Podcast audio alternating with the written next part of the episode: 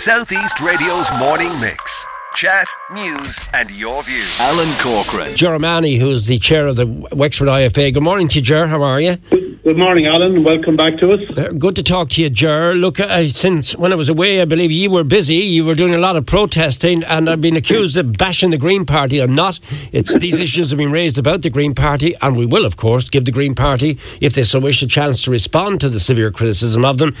You believe uh, that the Green Party are literally uh, hanging you out to dry. I suppose the best way to describe it. How, how do you feel about them and their their attitude towards the farmers? I suppose, Alan, again, it's a question that it could take three hours to answer. Right. Um, but I'll be I'll, I'll be as, as, as, as succinct as, as I, I can. I mean, the Green Party agenda is is the, they're there and they're there for the environment, um, and they're, they're they're they're coming up with schemes and plans and everything else to obviously for to the betterment of our environment, which is great. But at the at the background, you you can't just have uh, high high end goals where everybody suffers because of of what of the, the, the plans and the processes that has been put in place. Well, I know And, the uh, Green I- Party, Ger, are going to respond on Thursday because we've been in touch with them because uh, I've got to sort of stay piggy in the middle in this, if you pardon the pun. Uh, uh, look, you, you feel that uh, you are, the, the farmers are sacrificial lambs, using the exact terminology that, that you've been quoted as saying. Do you agree that, or is that the way you believe?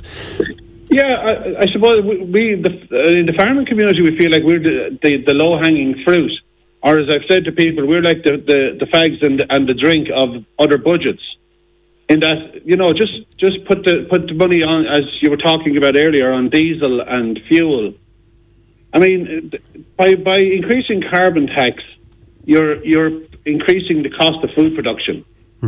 As si- simple as that. I mean, like contractors and anybody else who who who are who are buying green diesel would have to pay more for it, and they're not going to accept that cost. They're passing it on down to um, the ordinary farmer, and I, I can tell you that the ordinary farmer, nobody who buys um, the farmer's food, the, the beef or the lamb or whatever else, the pork, they're not going to accept a, a two two cent a kilogram or whatever increase just because the farmer has extra cost. Yeah, And but we need to look it- it- it- it's more than the Green Party, isn't it? You're you're quoted as saying that the, the, the you cannot understand why the government flatly refuses to sit down with the elected leaders to make a plan for the sector that will allay the concerns and give them confidence that there is a long term future for farming. So it's not just the Green Party; it's Fine Gael and Fianna Fáil as well. You're ha- having a pot shot at. Well, well, of course, because at the at the end of the day, um, yesterday we sat down for uh, several hours yesterday afternoon with the Frank O'Mara, the new director of Teagasc, and of course we were we were talking about the um, the the new sectorial targets, which were kind of leaked out over the weekend. This is where the government has now gone to say they're going to take fifty percent of the greenhouse gases out of the air by 2030 and each each sector has been giving a target, and this is legally binding. Now, that's fantastic. That is, you know, it, it was great for for the world, but at the same token, we hmm. can't. You cannot impact on food production. Mm-hmm. You cannot, in fact, you can't t- take that money, or you can't put farm families on the breadline, and you can't, you know, literally shut down rural Ireland Right. there has to be there has to be a, a, an overall scheme here where we all can move forward together.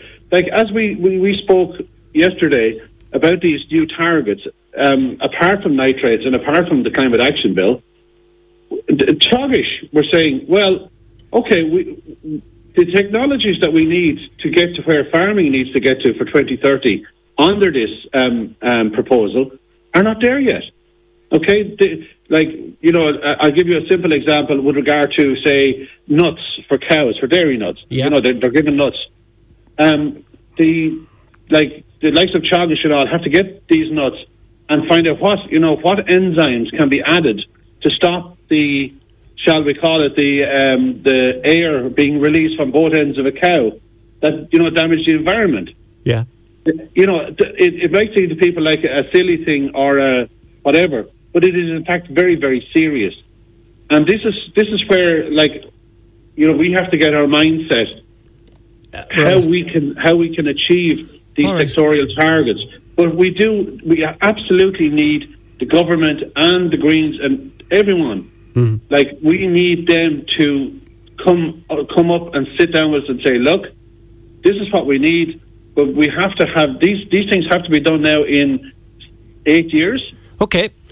So it's it's something that we you know. All right, look, Ger, really I- need to it's, a, it's, a, it's a short chat with you this morning because I'd like to. I'm getting a lot of reaction to this particular topic today, uh, and also to what Joe Sullivan said to me earlier on in the program. So, look, there, there's a, definitely room for a full debate on this, which we will do over the coming weeks. But if you had one particular question that you would like to put to the Green Party, who have confirmed they will talk to me on Thursday on the program, what is the main question you will put to them?